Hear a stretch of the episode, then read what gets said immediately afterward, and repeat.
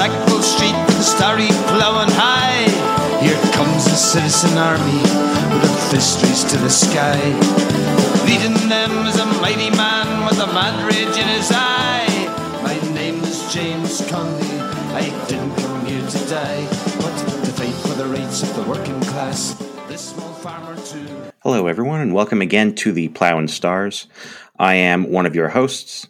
I'm Doc Plague. Uh, you can find all of us, all three of us currently, on Twitter. Uh, we have the cat's father, who is uh, at the cat's Fota. We have Red Bernard, who is at Red Bernard, R E D B E R N A R R, and I am at I'm Doc Plague. Again, you can listen to us anywhere you find your podcasts.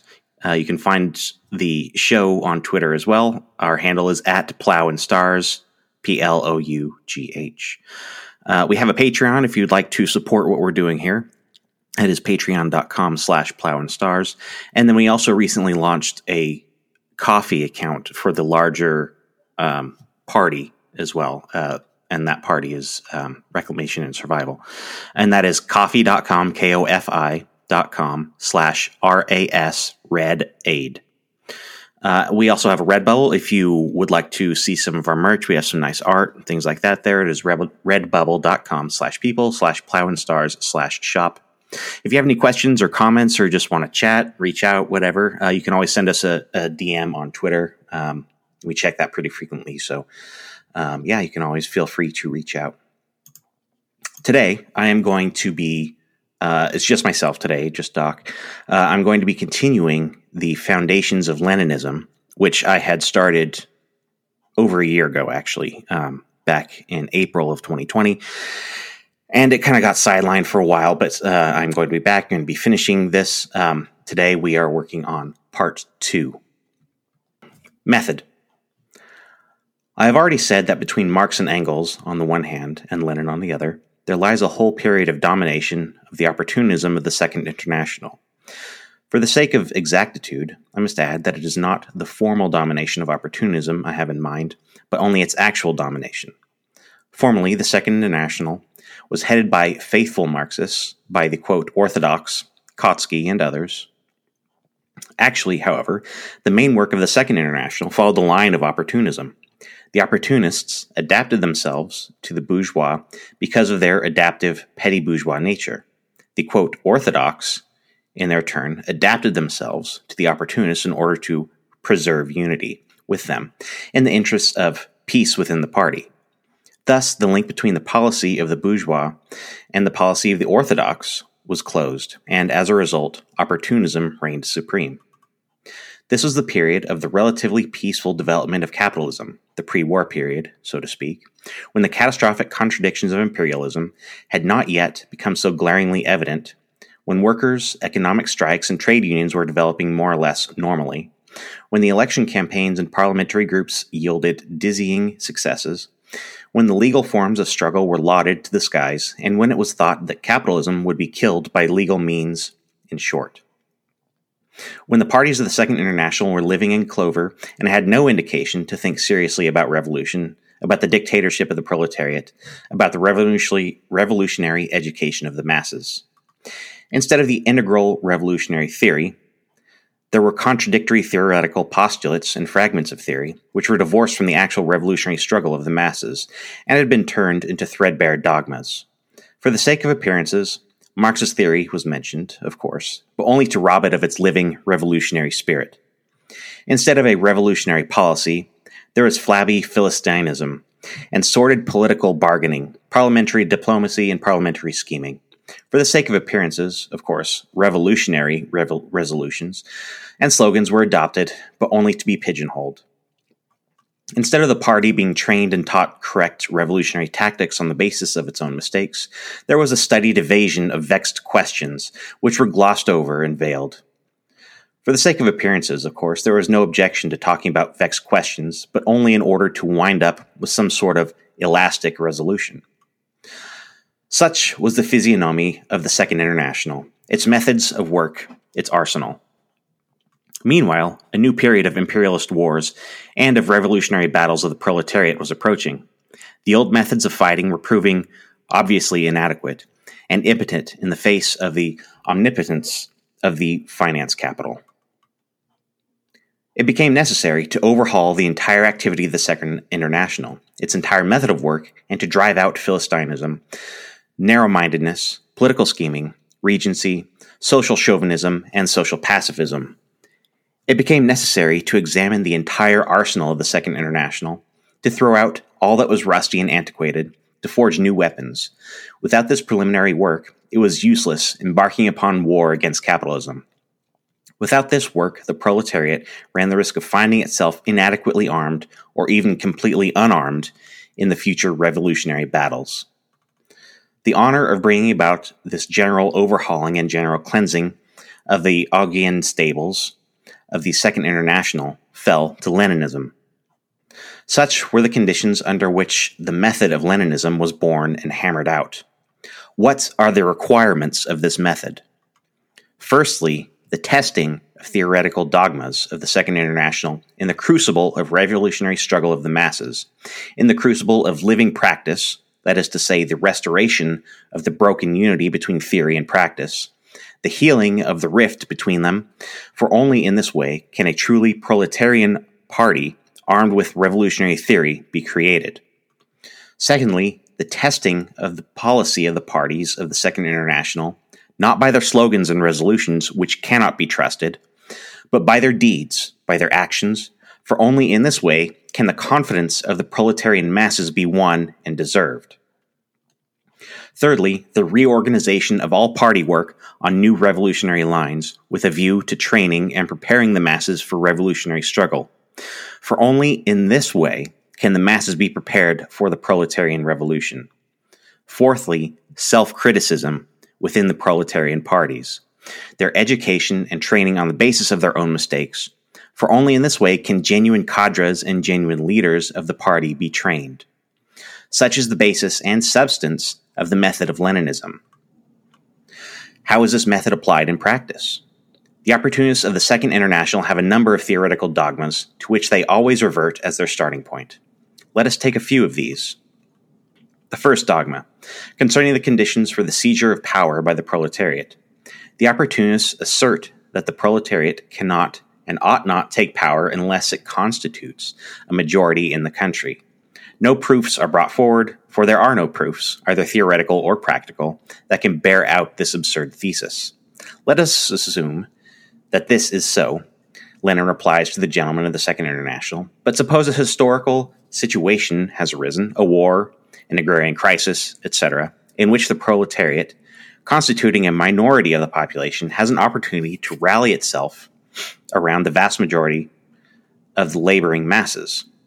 Why should it not take power then? Why should the proletariat not take advantage of a favorable international and internal situation to pierce the front of capital and hasten the general denouement? Did not Marx say, as far back as the 50s of the last century, that things could go splendidly with the proletarian revolution in Germany were it possible to back it by, so to speak, a second edition of the Peasant War? Is it not a generally known fact that in those days the number of proletarians in Germany was relatively smaller than, for example, in Russia in 1917? Has not the practical experience of the Russian proletarian revolution shown that this favorite dogma of the heroes of the Second International is devoid of all vital significance for the proletariat? Is it not clear that the practical experience of the revolutionary struggle of the masses refute and smashes this obsolete dogma? Second dogma. The proletariat cannot retain power if it lacks an adequate number of trained cultural and administrative cadres capable of organizing the administration of the country. These cadres must first be trained under capitalist conditions, and only then can power be taken. Let us assume that this is so, replies Lenin, but why not turn it this way? First, take power, create favorable conditions for the development of the proletariat, and then proceed with seven league strides to raise the cultural level of the laboring masses and train numerous cadres of leaders and administrators from among the workers? Has not Russian experience shown that the cadres of leaders recruited from the ranks of the workers developed a hundred times more rapidly and effectively under the rule of the proletariat than under the rule of capital? Is it not clear that the practical experience of the revolutionary struggle of the masses ruthlessly smashes this theoretical dogma of the opportunists too? Third dogma.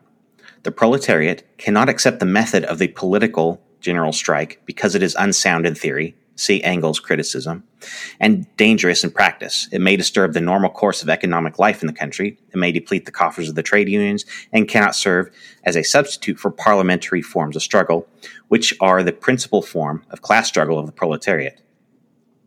Very well, replied the Leninists.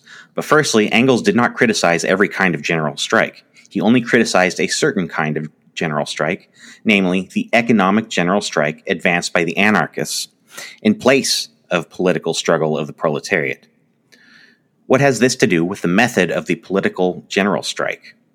Secondly, where and by whom has it ever been proved that the parliamentary form of struggle is the principal form of struggle of the proletariat? Does not the history of the revolutionary movement show that the parliamentary struggle is only a school for and an and an auxiliary in organizing the extra parliamentary struggle of the proletariat that under capitalism, the fundamental problems of the working class movement are solved by force, by the direct struggle of the proletarian masses, their general strike, their uprising. Thirdly, who suggested that the method of the political general strike be substituted for the parliamentary struggle? Where and when have the supporters of the political general strike sought to substitute extra parliamentary forms of struggle for, for parliamentary forms. Fourthly, has not the revolution in Russia shown that the political general strike is a highly important tool for the proletarian revolution and an indispensable means of mobilizing and organizing the vast masses of the proletariat on the eve of storming the citadels of capitalism? Why then the Philistine lamentations over the disturbance of the normal course of economic life and over the coffers of the trade unions? Is it not clear that the practical experience of the revolutionary struggle smashes this dogma of the opportunist too? And so on and so forth. This is why Lenin said that the revolutionary theory, theory is not dogma, that it assumes final shape only in close connection with the practical activity of a truly mass and truly revolutionary movement, left wing communism. For theory must serve practice, for theory must answer the questions raised by practice, what the friends of the people are, and for it must be tested by practical results. As to the political slogans and the political resolutions of the parties of the Second International, it is sufficient to recall the history of the slogan, War Against War, to realize how utterly false and utterly rotten are the political practices of these parties, which use pompous revolutionary slogans and resolutions to cloak their anti revolutionary deeds. We all remember the pompous demonstrations of the Second International at Basel Congress, at which it threatened the imperialists with all horror of insurrection if they should dare to start a war, and with a menacing slogan, War Against War. But who does not remember that sometime after, on the very eve of the war, the Basel resolution was pigeonholed and the workers were given a new slogan to exterminate each other for their, the glory of their capital fatherlands? Is it not clear that revolutionary slogans and resolutions are not worth a farthing unless backed by deeds? One deed only contrasts the Leninist policy of transforming the imperialist war into civil war with the treacherous policy of the Second International during war to understand the utter baseness of the opportunist politicians with the full grandeur of the method of Leninism. I cannot refrain from quoting at this point a passage from Lenin's, Lenin's book the Proletarian Revolution and the Renegade Kautsky, in which Lenin severely castigates an opportunist attempt by the leader of the Second International, K. Kautsky, to judge parties not by their deeds but by their paper slogans and documents. Kautsky is pursuing a typically petty bourgeois Philistine policy by pretending that putting forward a slogan alters the position. The entire history of bourgeois democracy refutes this illusion. The bourgeois Democrats have always advanced and still advance all sorts of slogans in order to deceive the people. The point is to test their sincerity, to compare their words with their deeds, not to be satisfied with the idealistic or charlatan phrases, but to get down to class reality. There is no need to mention the fear the parties of the Second International have of self criticism, their habit of concealing their mistakes, of glossing over vexed questions, of covering up their shortcomings by a deceptive show of well being, which blunts living thought and prevents the party from deriving revolutionary training from its own mistakes a habit which was ridiculed and pilloried by Lenin. Here is what Lenin wrote about self criticism in proletarian parties in his pamphlet Left Wing Communism. The attitude of a political party towards its own mistakes is one of the most important and surest ways of judging how earnest the party is and how it, in practice, fulfills its obligations towards its class and the toiling masses. Frankly, admitting a mistake, asserting the reasons for it, analyzing the circumstances which gave rise to it, and thoroughly discussing the means of correcting it, that's the earmark of a serious party. That is the way it should perform its duties. That is the way it should educate and train the class and then the masses. Some say that the exposure of its own mistakes and self criticism are dangerous for the party because they can be used by the enemy against the party of the proletariat. Lenin regarded such objections as trivial and entirely wrong. Here's what he wrote on the subject as far back as 1904 in his pamphlet One Step Forward, when our party was still weak and small. They, i.e., the opponents of Marxists, gloat and grimace over our controversies, and of course, they'll try to pick isolated messages from my pamphlet, which deals with the defects and shortcomings of our party, and to use them for their own ends. The Russian Social Democrats are already steeled enough in battle not to be perturbed by these pinpricks and to continue in spite of them. Their work of self criticism and ruthless exposure to their own shortcomings will which will unquestionably and inevitably be overcome as the working class movement grows. Such, in general, are the characteristics, features of the method of Leninism. What is contained in Lenin's method was, in the main, already contained in the teachings of Marx, which, according to Marx himself, were, in essence, critical and revolutionary. It is precisely this critical and revolutionary spirit that pervades Lenin's method from the beginning to end. But it would be wrong to suppose that Lenin's method is merely the restoration of the method of Marx. As a matter of fact, Lenin's method is not only the restoration of, but also the concretization and further development of the critical and revolutionary method of Marx, of his materialist dialectics. That has been part two of Foundations of Leninism by J.V. Stalin. Uh, thank you for joining me today. Uh, I hope you found that informative, and uh, I will see you soon with part three.